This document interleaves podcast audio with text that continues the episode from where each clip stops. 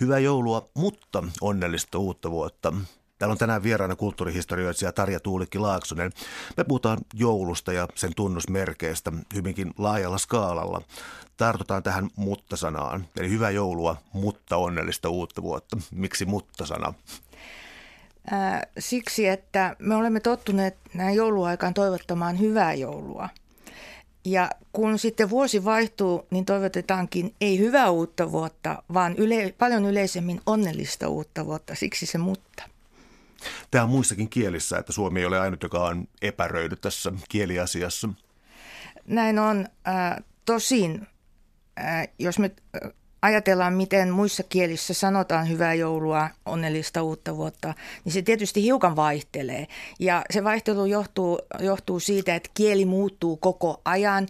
Äh, yhteiskunnalliset olosuhteet, erilaiset tilanteet, esikuvat ovat vaikuttaneet siihen, mitä adjektiivia se, siinä sitten käytetään. Ja tänä päivänä, kun halutaan olla hyvin neutraaleja ja näin, niin pyritään siihen, että ei toivotettaisi millään adi- tietyllä adjektiivilla näitä toivotuksia tiettynä vuoden aikana, vaan amerikkalaisen tapan seasons greetings tai jotain vastaavaa. Ja meillä sellaista vastaavaa toivotusta ei vielä ole season on aika vaikea meillä kääntää.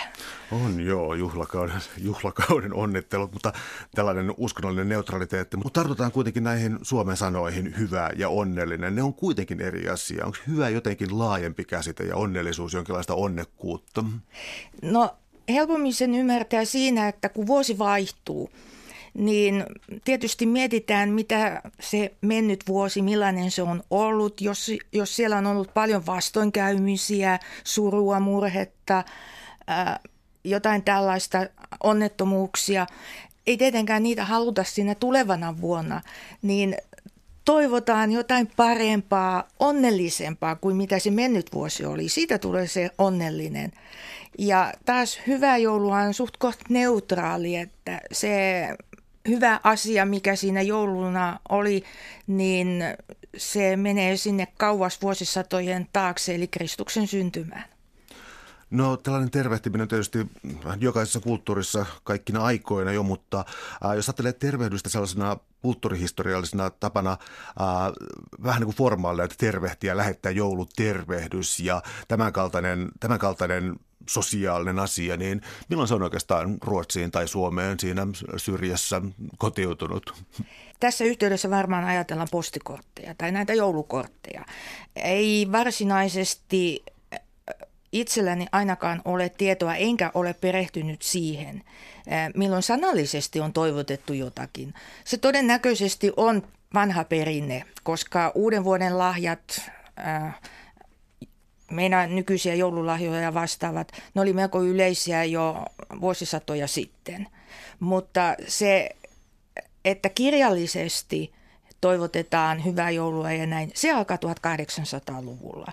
Niin kuin moni muukin sellainen asia, mikä on meille tuttu tänä päivänä jouluaikaan. No tämä onkin tällainen jättiläiskysymys, mikä tässä koko ajan on, siis, joka on siis se, että mikä on traditiota ja mikä taas on modernia syntymistä. Että jos tällainen tervehtiminen, tai tällainen formaali postikorttitervehtiminen 1800-lukua, niin mitä on moderni joulu ja mitä on perinteinen traditionaalinen joulu, jota aina kolumnistitkin joulun aikaan kyselee, kaupallinen joulu ja niin eteenpäin. Voiko tehdä tällaisen selvän erottelun, että on moderni joulu, joka syntyy joskus? No joulu itse asiassa ensimmäisen kerran, milloin joulua on vietetty Kristuksen armorikkaana syntymäjuhlana, niin on ollut 25.12.354. Eli me palataan niin pitkään ajassa taaksepäin. Mutta jos me ajatellaan joulua sillä tavoin, kun me vietämme sen tänä päivänä, niin kuten totesin, se on alkanut itse asiassa 1800-luvulla, mutta joulua on vietetty siis meillä ää, siitä lähtien, kun kristinusko on tänne tullut. Ja ei se ollut sellaista joulunviettoa kuin me. Me ollaan, me ollaan oikeastaan unohdettu se, millä tavoin silloin on joulua vietetty ja mikä on ollut se perinteisin tapa viettää sitä joulua. Et tähän mukaan on tullut se kiire ja hössötys ja kaikenlainen ää, valmistelu, mitä tietysti aikojen alussakin on tehty, mutta ää, se moder- mä ymmärrän itse, että se moderni joulu on jotakin, että me poiketaan niistä vanhoista perinteistä. Sitähän me tehdään kyllä koko ajan, mutta me eletään nyt myöskin ää, kolmannen kerran sellaista aikaa, että me haetaan niitä juuria, joiden varaan tulevaisuus on turvallista rakentaa. Ja ensimmäisen kerran se tehtiin kansallisuussaatteen aikana 1800-luvun puolivälin jälkeen, kun olosuhteet oli mitä oli. Toisen kerran itsenäistymisen jälkeen 20-luvun, siinä plus miinus. Ja nyt kolmannen kerran, kun taas tietty tämä epävarmuus, mikä yhteiskunnassa on, EUn epävarmuus, kaikki nämä vaikuttaa siihen. Niin tällaiset tilanteet, ää, olosuhteet, niin ne tuo aina sen perinteisen turvallisen sukupolvien taakse juontuvan, ää, juontuvat tavat ja, ja muistot niin esille ja niitä halutaan korostaa. No niin kuin sun kirjoista käy selvästi ilmi, niin joulussa tapahtuu, tai joulun viettoon kuuluu hyvin, hyvin monia erilaisia kulttuuriperintöjä. Yksi varmaan aika keskeinen on vuoden kierto ja se, että päivät ovat kovin lyhyitä. Mitä tällaista joulukulttuuria Suomessa on? No tähän voisi sanoa, että se kaikkein vanhin ja ehkä perinteisin joulun liittyvä tunnus kynttilä. Eli kun se pimeys laskeutuu ja se tulee aina päivä päivältä pimeämmäksi ja pimeämmäksi, niin me sytytetään niitä kynttilöitä. Tai me sytytetään nykypäivänä ledivaloja, tuikkuja, mitä ne, ne on, niin tuomaan sitä lisävaloa. Ja tämä valon lisääminen, se oli myöskin aikojen alussa tärkeää. Ja kun kynttilöitä tehtiin, niin sitten tehtiin niitä ää, eri tarkoituksia varten. Ja se valon määrä huipentui sitten jouluaamuna kirkossa, kun sinne tehtiin omat kirkkokynttilät. Ja se pieni ihminen, jos ajatellaan keskiaikaa, kun ihmisen keskipituus oli suurin piirtein – No joo, 150 oli aika isokokoinen ihminen jo siihen aikaan. Niin ajatellaan niiden kivikirkkojen massiivisuutta, korkeat holvit siellä ja näin, se pieni ihminen tulee sinne ja kun se kohtaa sen valon määrän kuin niistä kynttilöistä, joita vietiin sinne kirkkoon lahjaksi, niin ää, kun se tulee hänen vastaansa, se oli mahtava. Ja mitä se symbolisoi? Sitä joulun perimmäistä tarkoitusta. No tästä jo tavallaan ilmenee se, että joulu ei tuosta vaan putkahda esiin, vaan valmistelut voi olla hyvinkin pitkiä, mitä tulee johonkin ruokalajeihin ja adventin viettoon. Milloin oikeastaan vuotuinen joulun valmistelu alkaa? No se alkaa oikeastaan sadonkorjuun tai vanhan kekrin jälkeen, eli, eli ryhdytään sitten, sitten tuota, valmistamaan ää, eri ruokalajeja vanha kansa aloitti oikeastaan siinä joulukuun alussa. Tiesi tietyt päivät, jolloin annan päivänä leivottiin ja, ja tuota, ä, oli tärkeitä muita rituaaleja, jotka liittyi siihen leipomiseen. Ja, ja tuota, mm, eläin teurastettiin, että saatiin lihaa, sen piti sitten olla suolassa tietty, tietty aika ja sitä mukaan kun keittotaito kehittyi ja näin, niin sitten tiedettiin milloin ne pitää olla, koska kaikki piti olla valmiina tuomaan päivään mennessä. Silloin sai ensimmäisen kerran maistella näitä herkkuja ja sitten äh, kun joulurauha julistettiin, niin siihen loppui sitten se arkinen työ. Sen jälkeen tehtiin vain ja ainoastaan kaikkein välttämättömimmät työt. Täällä on tänään siis vieraana kulttuurihistorioitsija Tarja Tuulikki Laaksonen. Puhutaan joulusta ja joulun tunnusmerkeistä. Sä juuri mainitsit tuossa joulurauhan julistamisen, joka oli sekä juridinen että hengellinen tapahtuma. Suomen Turku julistaa joulurauhan. Milloin tämä ilmeisen pitkä traditio alkoi? Tarkkaa vuotta ei pystytä sanomaan, vaan äh, me palataan siihen aikaan, kun kristinusko tuli tänne. Ja kristinuskohan tuli Ruotsista – ja sen mukana tuli joulurauha. Joulurauha on ollut alusta alkaen sidoksissa sekä kirkkoon että myöskin maalliseen valtaan, hallintoon. Ja siitä me ei yleensä olla puhuttu ollenkaan. Ja se on aika, aika yllätys ja se näkyy vielä 1600-luvulla hyvin vahvasti ää, eri yhteyksissä. Mutta ää, tuo joulurauha se, se oli tärkeä ja kun kristinusko hallitsi ihmisen elämää, niin oli myöskin luonnollista, että se joulurauha otettiin vakavasti. Ja tähän siis kuului, miten nyt sanoisin, kovennetut rangaistukset. Näin on. Joulurauha on nimittäin tilannerauha. Ja, ja tuota, kaikkein äh, tärkeimpinä juhla-aikoina, ja näistä tärkein oli tietysti joulu, niin äh, kuningas omalla arvovallallaan antoi vakuuden siitä, että se rauha säilyy sen tietyn ajan, mikä se joulurauha kestää. Ja joka sen sitten rikkoi, niin joutui sen maksamaan kaksinkertaisilla sakoilla ja tavallaan sitten vielä silmä silmästä periaatteella, ei nyt ihan kirjaimellisesti näin, mutta periaatteessa eli kivusta ja särystä joutuu sitten erikseen maksamaan, riippuu siitä, minkä teon sitten sattui tekemään. Toi Turku on tässä vielä olennainen, koska koko maa katsoo siis jouluna nimenomaan, mitä Suomen Turussa tapahtuu. Ää, mä joskus luin sitä jonkun pidemmänkin selostuksen, mitä kaikkia rituaaleja siihen kuuluu, ja ää, se olikin aika yllättävän pitkä. Onko tämä säilynyt tavallaan katkeamattomana, ja mitä siihen kuuluu? No Turussa joulurauhan julistus on ainoana kaupunkina Suomessa ja, ja tuota, Pohjoismaissa ja Baltian maissa – joka on lähes katkeamatta julistanut joulurauhan. Eli se on alkanut kristinuskon tulon myötä 1200-1300 me ei niin kuin sitä tarkkaa vuosilukua pystytä sanomaan, siitä ei asiakirjatietoja ole, mutta äh, joka tapauksessa kristinuskon tulon myötä. Ja tiedetään muutamia kertoja, jolloin siis asiakirjoihin perustuen, milloin joulurauhaa ei ole, ei ole julistettu. On tietysti oletettavaa, että keskiaikana 1500-1600-luvulla, kun on ollut samanlaisia vaikeita aikoja kuin sitten 1800-luvulla tai 1700-luvulla, niin on ollut joku katkos. Mutta et niissä tiedoissa, joita tähän mennessä on, on tutkittu, niin, niin tuota, tiedetään vain muutama poikkeus. No vielä tällainen odotuksen aika ennen joulurauhaa on tietysti adventti ja sen pituus. Äh, kuinka syvällä tämä on sitten suomalaisessa joulun perinteessä? No kyllä se varmasti on iskostunut hyvin, hyvin tuota syvälle syystä, että kun ensimmäinen adventti sunnuntai tulee, niin suomalainen, joka käy kirkossa hyvin harvoin, ja puhutaan nyt tietysti sitten evankelisluterilaisesta kirkosta, niin se, hän kyllä löytää tiensä ensimmäisenä adventtina sinne kirkkoon laulamaan Hosiannaa. Ja se on jotenkin liikuttavaa, että halutaan kuitenkin äh, käydä ja sankoin joukoin silloin, samoin kuin sitten kauneimpia joululauluja ja sitten jouluaattona äh, käydä kirkossa. Tämä on lapsuudessa opittu tapa.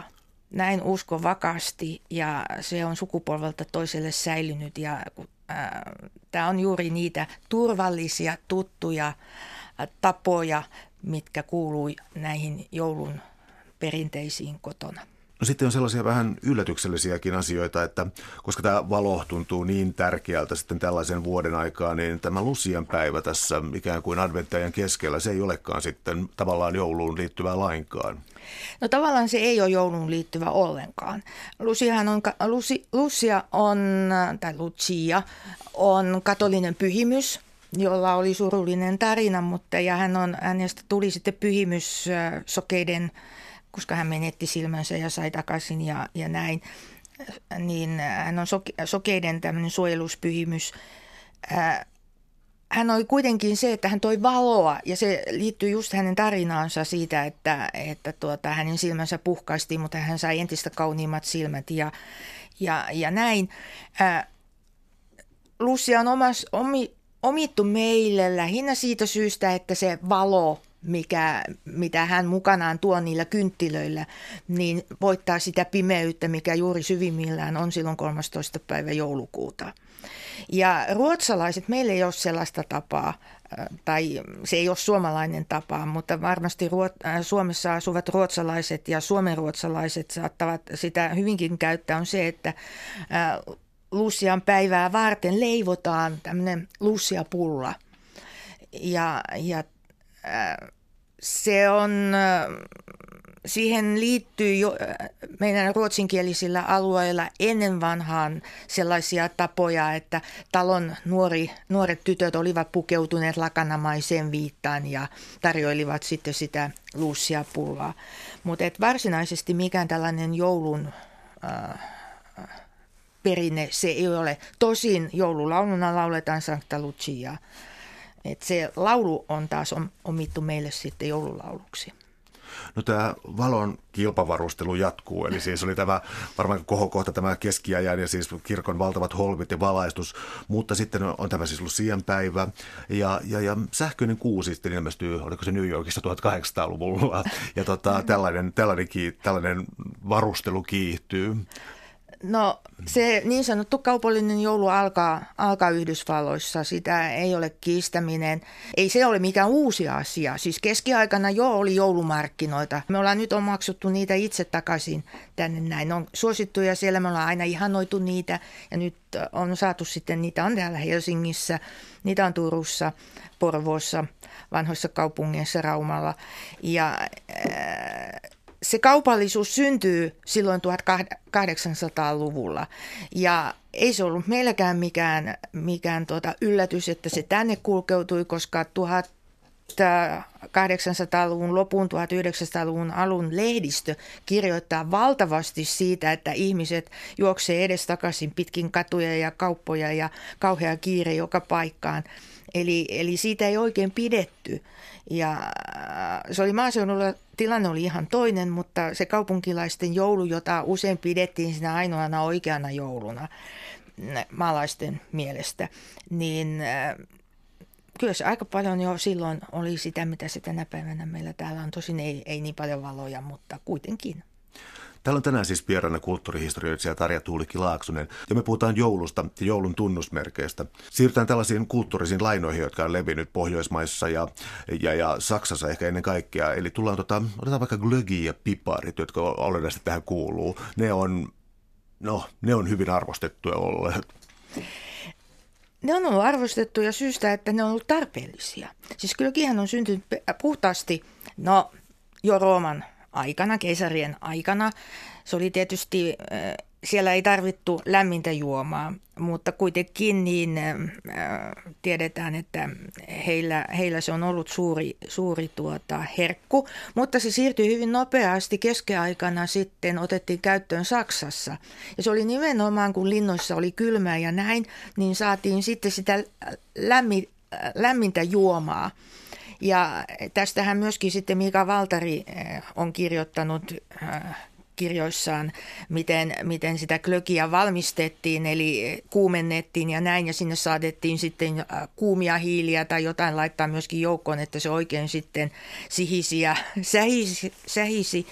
Ja meille se tulee sitten Ruotsista, ja sillä on ollut aivan äh, todella tärkeä rooli kun aamulla aikaisin jouluaamuna mentiin kirkkoon, niin kirkossa oli tietysti kylmää. No, sinne tuotiin sitten olkia ja muita lämmikkeeksi ja se, äh, nekin kiellettiin, koska kynttilät sytytti niitä olkia, mutta niin kuin kirjassani totean, niin nousiaisissa vielä 1900-luvun alkupuolellakin oli, käytettiin niitä olkia, olkia ja näin, mutta kirkkoherralla oli valta tietysti puuttua siihen, jos näin halusi.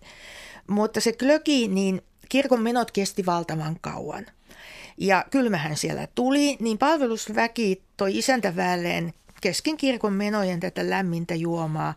Ja, ja tuota, sitten kun se oli nautittu, niin sitten taas voitin kirkon menoja jatkaa. Eli se tarkoitus on ollut, että saadaan pysymään itsemme lämpimänä.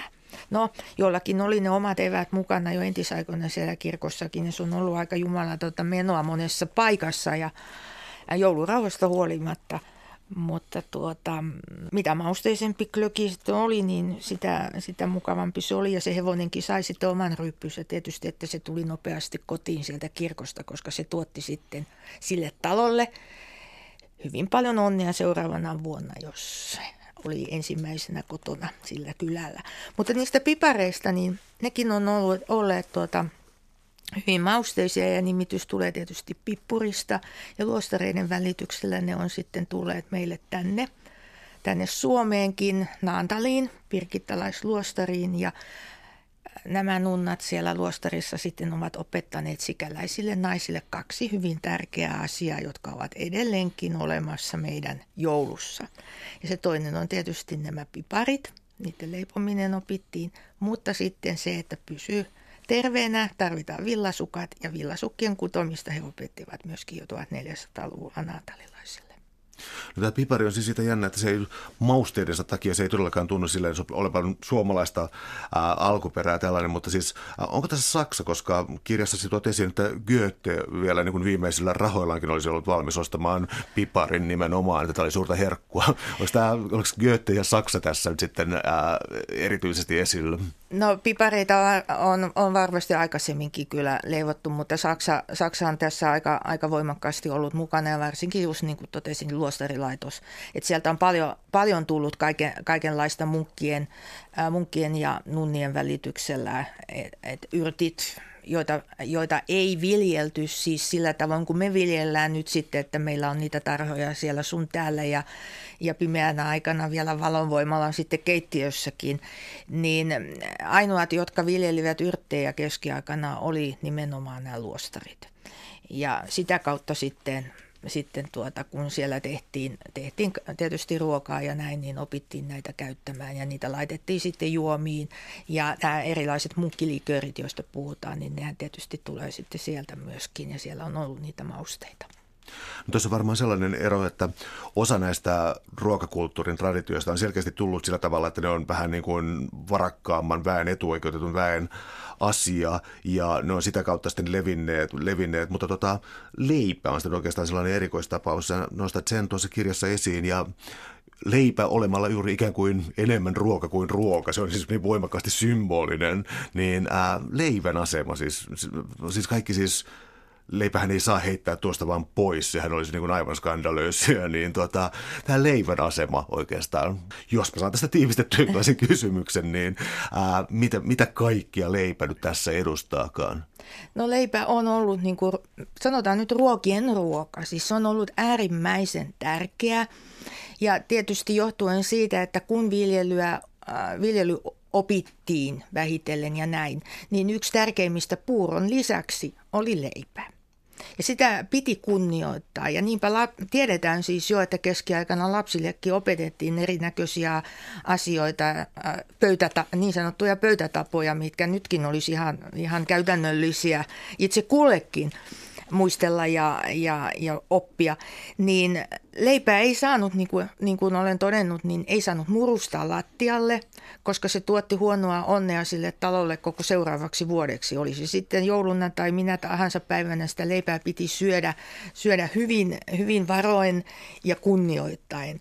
Ja äh, kun sanotaan, että ennen vanhan opetettiin, että – lautaselle ei saa jättää mitään, niin se juontaa juurensa juuri sieltä, kun ruokaa oli vähän, niin sitä piti kunnioittaa ja syödä se, mitä annettiin. Ei saanut olla, olla nenän nirpanokkana, että, että tuota, mä en syö tätä tai näin, vaan piti olla kiitollinen siitä, mitä annettiin ja mitä sai.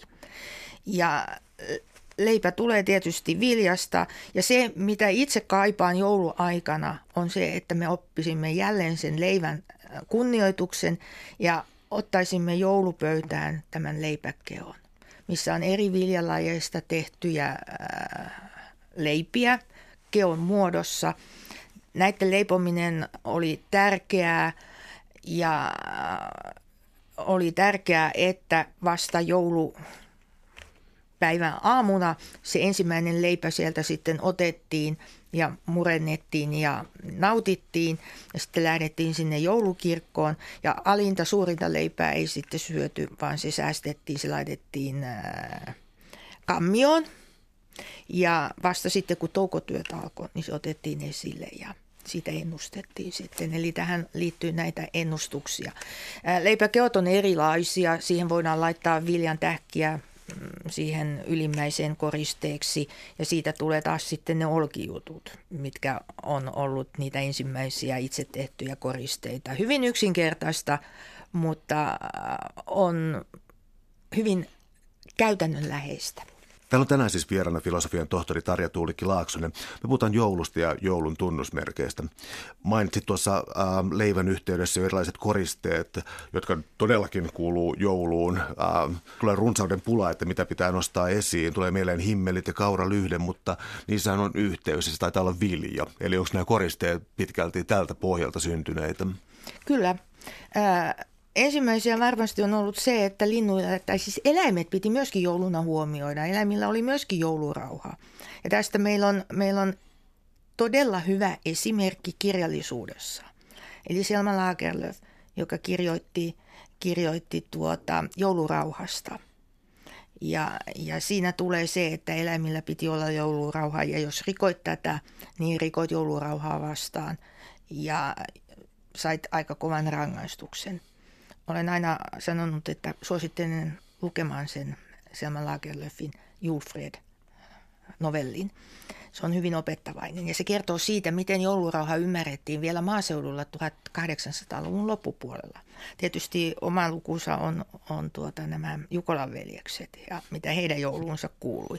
Mutta että linnuille piti ehdottomasti antaa, antaa oma osuutensa ja äh, siitä oikeastaan lähtee se, että – tämä viljan Jumala oli tärkeä, se piti pitää hyvänä, jotta seuraava vuoden satokin oli taas hyvä.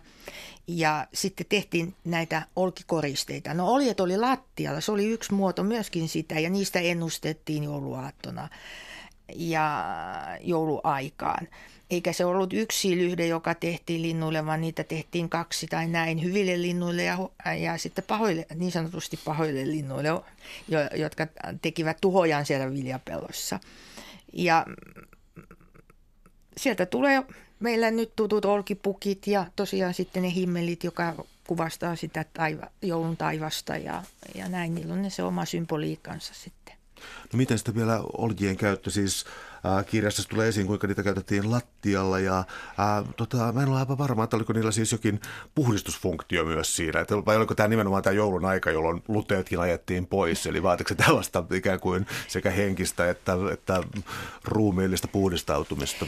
Näillä oljilla lattialla oli puhtaasti käytännöllinen merkitys. Niitä saattoi tietysti olla muulloistenkin kuin jouluaika, mutta erityisesti jouluna jouluaattona, niin talon isäntä sillä aikaa, kun talon muu väki oli saunassa, niin toi niitä olkia sinne lattialle.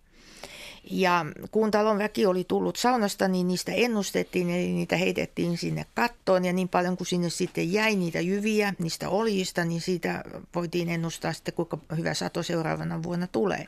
Mutta ne oljilla, ne lämmitti tietysti siellä lattialla. No, niillä oli toinenkin merkitys. Niillä, niillä oljilla nukuttiin, tai jouluaattoyönä, niin ei itse asiassa pit, olisi pitänyt nukkua ollenkaan, koska, koska haluttiin sitten lähteä sinne kirkkoon ja, ja sillä nukkumisella ei ollut niin hyvä vaikutus sitten tulevaan, tulevaan vuoteenkaan. Tuli unikeko joka päiväksi, jos nukkui, nukkui liikaa, mutta ää, Vainajilla oli tapana, tai vanha kansa uskoi, että vainajat jouluyönä tulivat vanhoihin koteihinsa katsomaan, kuinka taloa oli pidetty, ja heille varattiin ne vuoteet, mitkä talossa oli. Ja muu väki nukkui sitten, tai mä nyt käytän sitä sanaa nukkui, mutta lepäsi sitten niillä, niillä olilla, joilla piti olla kauniisti, koska näin kunnioitettiin sitten myöskin sitä rauhaa, mitkä vainajat halusivat, että siellä talossa oli jouluaikaan. Ja talo, myöskin tapana oli silloin jättää pöydälle ruoka, jotta vainajat voivat, jos tuli nälkä, niin käydä syömässä. Ja siitä tulee se, että olisi aina joulu, että saisi yölläkin syödä. Äh, ihmiset tuohon aikaan aika paljon sitten muutakin kuin oman välittömän lähipiirinsä huomioon, koska tässä tuli jo selväksi, että joulu oli myös eläimillä. Sitten oli tota, siis nämä vainajat ja kuolleet, joita muistettiin. Toki nyt tässä vaiheessa on nostettava esiin tontut ja siis mitäköhän väkeä tässä sanan etymologisessa merkityksessä onkaan. Mitä kaikkia väkeä eli olentoja oli jouluna liikkeellä? No tärkeää on ne tontut. Niitä ei pidä, ne, on, ne, on, ne lähtee liikkeelle hyvin aikaisin ja, ja tuota, ne piti pitää hyvänä. Oli saunatonttua ja riihitonttua ja, ja mitä, mitä nyt sitten olikaan. Ja esimerkiksi saunatontulle sitten jätettiin ne parhaat löylyt sinne ja, ja oli tärkeää, että, että tuota, mm, jätettiin puuroa tontulle ja jotta se tonttu oli tyytyväinen siihen taloon, missä, mitä piti hyvänä ja vahti sitä koko, koko vuoden, että myöskin säilyy siellä seuraavana vuonna, eikä lähtenyt hakemaan parempaa paikkaa jostain muualta. Eli ne tontut tavallaan satuolentoja, mutta näihin henkiin uskottiin hyvin vahvasti. Ja on, on ihanaa nähdä, että, että ne tuotiin esille vanhoissa joulukorteissa sitten jo 1800-luvun loppupuolella ja näin. Puku on vaan vaihtunut harmaasta punaiseen, se tontun puku, mutta se niiden merkitys, niin se opittiin. Se oli sellainen, joka kulki perintönä äh, aina sukupolvelta toiselle ja, ja niistä, ma, niistä maalattiin kaikenlaisia, jotta muistettiin, että, että niille, niille sitten annetaan se heidän oma osuutensa.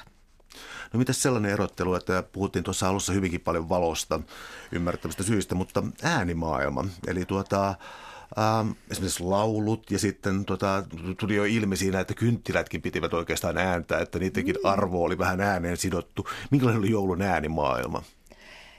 Jos me puhutaan tämän päivän joulusta, niin se on aika kirjava. Meillä tulee tuutitäydeltä musiikkia itse, äh, itse kullakin äh,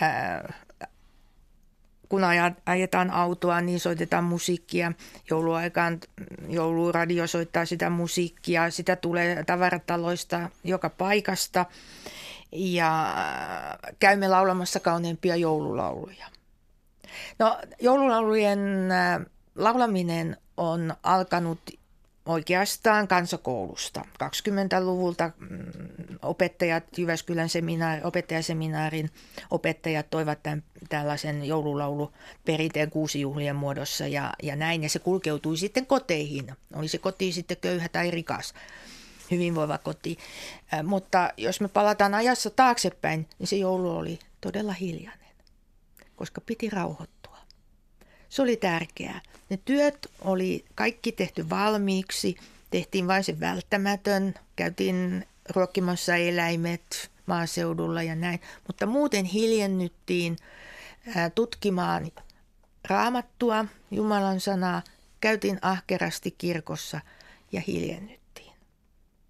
Miten sitten tällainen, siis pakko nostaa tässä yhteydessä esiin joulusauna, koska tiedetään suomalaisesta kulttuurista, että sauna ja hiljaisuus ovat olleet tällaisia hyveitä. Minkälainen oli joulusauna? Joulusauna oli lämmin. Siellä viihdyttiin, siis viihdyttiin, siis siellä oltiin suhteellisen kauan – haluttiin olla puhdas, kun sieltä tullaan. Oli ehdottoman tärkeää, että se oli pellava pyyhe, johon pyyhittiin, koska se oli tietysti viljaan liittyvä asia. Ja jätettiin se, sille tontulle ne hyvät löylyt sinne. Puhutaan myöskin siitä, että käytiin ulkona lumihangessa ja, ja näin. Ne vaihtelee aika paljon. Ja sitten tietysti oma lukunsa on tämä, tämä Jukolan veljesten joulusauna, joka kertoo siitä 1800-luvun tavasta saunoa että mahdollisimman lämmin sauna. Ja kun sillä kaljalla oli kauhean suuri merkitys, niin se sitten aiheutti tietysti Jukolassa sen tuhon, mikä siellä sitten tapahtui, tapahtui ja näin. Mutta äh, kyllä se on kuulunut meidän jouluun kautta aikain. No kun joulu on tällaista harrasta aikaa, niin synneillä täytyy olla myös oma paikkansa täällä, koska siis lähtee syntejä miettimään joulun yhteydessä, niin siis se on ylenpäättäisen mässäilyn. Se on yksi kuoleman synneistä, mutta se on ylenpäättäisen mässäilyn juhla myös.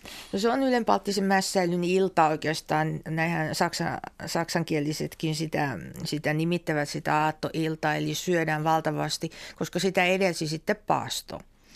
Ja kun jouluna haluttiin aina syödä ja nauttia niin pöydän antimista, että ne olivat vähän parempia kuin muulloin. Ja tässä vertauskuvallisesti taas, taas niin kuin halutaan palata siihen, että joulu koetaan niin kuin tämmöisenä hyvänä, hyvänä ja positiivisena aikana kukin omien varojensa mukaan. Tässä varmaan tuli jo esille nyt tämä kulttuurilainat, jotka tulee, ähm, sanoisiko nyt herrasväen kautta sitten Ruotsista ja Saksasta pitkälti. Onko jotain sellaista niin kuin yleistalon poikaista tai jotakin tämän kaltaista jouluviettotapaa, joka tavallaan erottuu tästä ikään kuin, äh, miten se nyt sanoisi, vierailevasta kulttuurista? No se on varmasti se alkuperäinen joulu, jota meillä siis vanha kansa vielä pitkäli maaseudulla 1900-luvun alussakin vietti. Eli hiljennytään, ollaan sen oman perheen parissa siellä, käydään kirkossa, tutkitaan raamattua. Mon, mon, monilla oli tapana lukea jouluevankeliumia ja näin leikitään yhdessä. Ja se, että ei saanut käydä vierailulla ennen kuin vasta Tapanin päivänä lähisukulaisten luona, ja ulkonakaan ei saanut käydä ennen kuin, tai siis lapset nyt leikkimässä. Tietysti aattoiltana tai aattona joulupukkia odotellessa, jos, se, jos ja kun sellainen tuli, niin, niin laskettiin mäkeä tai vietettiin ulkona hetki aikaa ennen pimeää, jotta aika kului vähän, vähän nopeammin, mutta että se maaseudun joulu, niin se on sitä perinteistä, perinteistä suomalaista joulua. Tosin onhan sellaista, samalla tavalla sitä vietetty muuallakin Pohjoismaissa, mutta jos nyt haetaan sitten, että siinä ei ollut mitään ulkoisia vaikutteita, niin se on ollut sitä omissa oloissaan olemista. Myös mä ajattelen siis sellaista ihmistä, että joulussa korostuu niin hirvittävästi tämä lähipiiri ja perhe. Ja toisaalta sitten taas esimerkiksi radion kautta tiedetään, että, että jouluna on hirveän määrä yksinäisiä ihmisiä, joka niin korostuu joulun aikana, että se perhe tuntuu olevan sitten niin perhe korosteinen joulun aikana. Ähm, perhekeskeisyys ja toisaalta sitten yksinäisyys, niin onko joulu kuitenkin siis sellainen, että onko joulu niin kuin vääjäämättä sisäänpäin lämpeävä juhla, niin kuin se tietyllä tavalla tuntuu vääjäämättä olevan? Onko joulu tässä mielessä jotenkin negatiivinen asia vai onko joulun käsitys sellainen, että se voitaisiin ikään kuin laajentaa sillä tavalla, että se ei välttämättä ole siis niin kuin uskontoon sidottu tai perheeseen tai tällaisiin, että voiko joulua katsoa niin kuin laajemmin jonain niin kuin yhteiskunnallisen hiljenemisen aikana?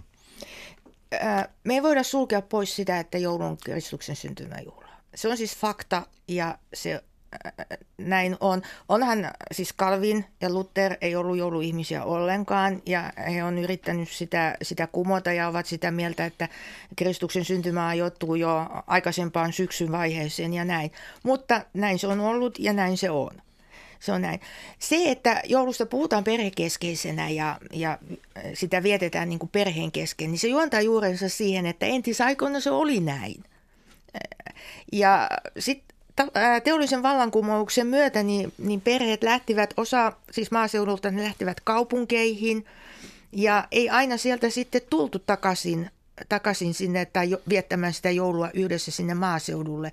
Ja näin niin kuin eriytettiin ja se oma perhe vaan, joka oli jo paljon pienempi, se vietti sitten sitä joulua yhdessä. Sitten on toinen lukunsa nämä siirtolaiset, jotka lähti nyt sitten Amerikkaan tai lähtivät sitten myöhemmässä vaiheessa Ruotsiin ja, ja näin, niin he, he kokee sen aivan samanlaisena, että se perhe on täällä näin, mutta heillä on se oma perhe siinä. He kuitenkin muistaa sitä omaa väkeään ja, mitä siellä lapsuudessa on ollut. Ja tästä on hyvä esimerkki, jos otetaan joku, joku kaikille tuttu laulu. Niin seuraavan kerran, kun radiosta tulee, tulee kodin kynttilät, niin kuunnelkaapa niitä, niitä sanoja, mitä siinä on. Siinä tiivistyy oikeastaan se, että nyt oot vanha, istut yksinäsi kotona – ja katsot sitä kynttilän, sulle tulee kaikki ne muistot mieleen. Näin. Se on aika liikuttava tarina, mutta ei joulun tarvi olla niin kuin paha asia yksinäiselle, vaan on ne kauniit muistot ja elää niin kuin niiden kanssa. Meitä on paljon tänä päivänä, jotka ei siedä joulua ollenkaan ja lähtee jonnekin muualle. So what? Näin voi tehdä. Kukin tekee sen oman joulunsa niin kuin se hyvälle tuntuu. Mutta meillä on tietyt perinteet, jotka liittyy siihen jouluun. Näin se on ollut ja näin se on. Onko joulussa sellaista kiistanallisuutta, että mä tarkoitan, että joka kevät tulee esiin tällainen siis suvivirren laulaminen ja tällainen kysymys sitten monikulttuurisuudesta ja ää, onko joulussa tällaisia samanlaisia kiistoja vai tota, eikö niitä nosteta vaan esiin julkisuudessa? Minulla on tunne, että joulu on vähän rauhaan. No se, se on varmaan se joulun perinne, mikä siinä on ja se tausta, että se koetaan niin, niin että siis kristitty, niin hänelle se on tietysti tärkeä aika ja se, mitä on niin kuin lapsuudessa opittu. Mä itse puolan valtavasti sitä suvivirren laulamista, laulamista että äh, ei se ole yksi meidän, tai, tai luterilaisen kirkon, se on katolisessa kirkossa virsikirjassa se virsi ja, ja näin. Äh, maassa maan tavalla – se kuuluu meidän niin kuin siihen, mitä on ollut ja perinteistä pitäisi pitää kiinni. Muuten me, me menetämme sen identiteetin, joka meillä suomalaisina on, varsinkin nyt kun tulee tämä itsenäisyyden juhlavuosi hetken päästä. Täällä on tänään siis vieraana kulttuurihistorioitsija Tarja Tuulikki Laaksonen. Me puhutaan joulusta ja joulun tunnusmerkeistä. Yksi asia, mitä me ei ole vielä tässä käsitelty, on erilaiset leikit ja tapakulttuuri, mitä tässä on. Että me ollaan käsitelty jo ruokaa, valoa enemmänkin, mutta mitä nämä leikit oli, mitä joulun odottamiseen kuului?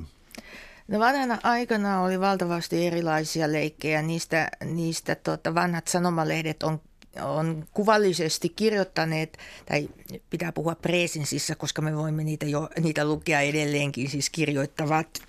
Ja, ja tuota, onneksi niin löysin tähän kirjaan sitten muutamia niitä vanhoja leikkejä, mutta ää, se, on se, se leikki on ollut sellaista yhdessäoloa ja varsinkin sen jälkeen, kun kansakoululaitos alkoi opettamaan, siis kaksi, puhutaan nyt 20-luvulla, niin äh, näitä äh, joulujuhlaleikkejä, niin ne levisivät sieltä kotiin piirileikkejä kuusen ympäri ja näin.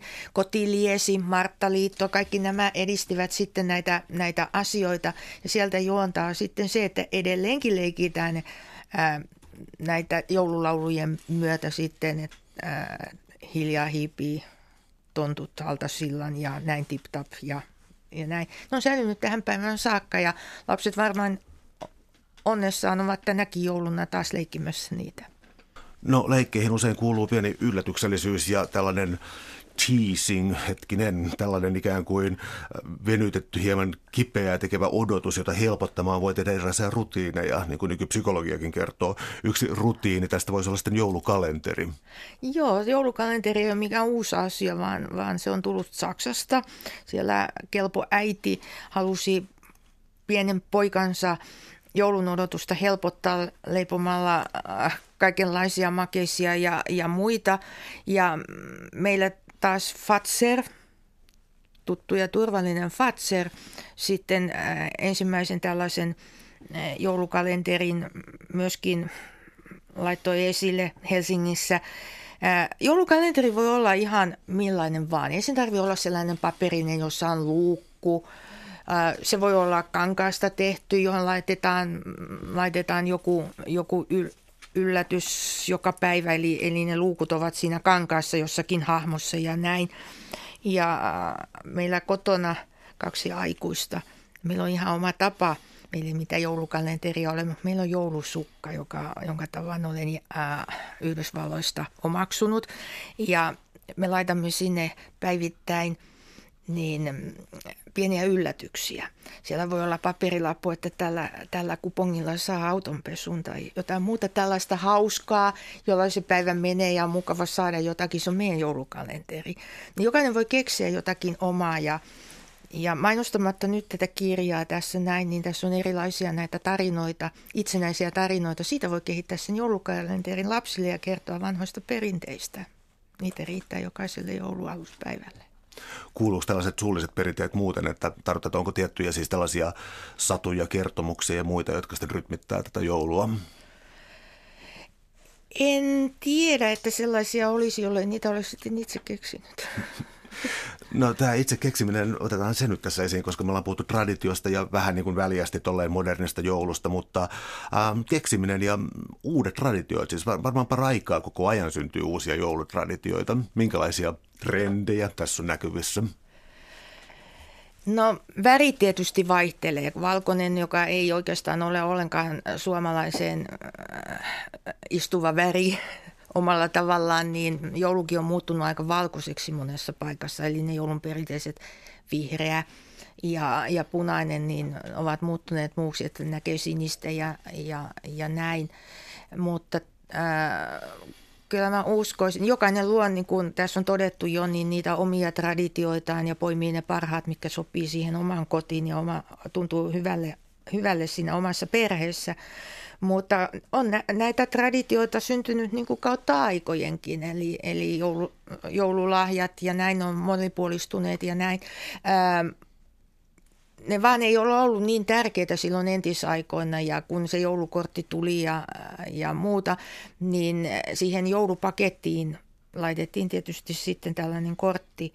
Se olikin se kaikkein tärkein silloin jouluaikana, koska siihen oli itse kirjoitettu henkilökohtainen tervehdys, runo sille henkilölle, joka sen vastaanotti. Ja näin se kertoi siitä suhteesta. Tosin tänä päivänä, kun me lähetämme niitä joulukortteja, jos posti kuljettaa, niin, niin tuota, me hyvin tarkkaan katsotaan, millainen kortti kellekin lähetetään. Eli jotakin sellaista vanhaa perinnettä siinäkin tavassa on. No mitä tapoja meillä on vielä tästä oikeastaan käyttämättä? Siis leipää, leivästä puhuttiin, hehkuviinistä, mutta tuota, riisipuuro.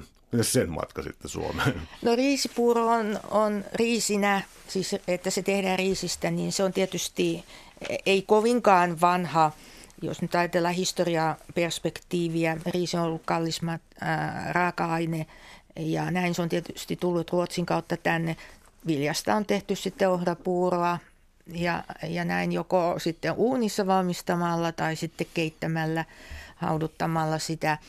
Ää, mutta sikäli se, että puuro ei ole mikään uusi asia, vaan se on alusta alkaen kuulunut siihen jos nyt puhutaan joulusta, niin se on ollut se joulupöydä. Ne on ollut hyvin ankeita ne joulupöydät äh, alkuaikoina. Se leivän ohella on siis ollut puuro ja sitten on ollut kalaa tai jotakin lihaa, riistaa siinä.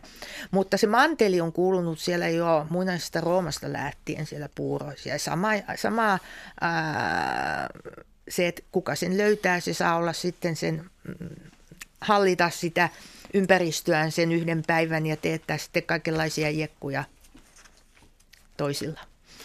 Täällä on tänään siis vieraana kulttuurihistorioitsija Tarja Tuulikki Laaksonen. Ja me ollaan puhuttu joulusta ja joulun tunnusmerkeistä. Yksi asia, mikä tuossa sun kirjassa ei tullut niin voimakkaasti esiin, on se, että mitä täältä joulusta palautuu. Eli tarkoitan loppiaista ja tällaisia, tällaisia asioita. Voiko joulusta helposti palautua? Ää,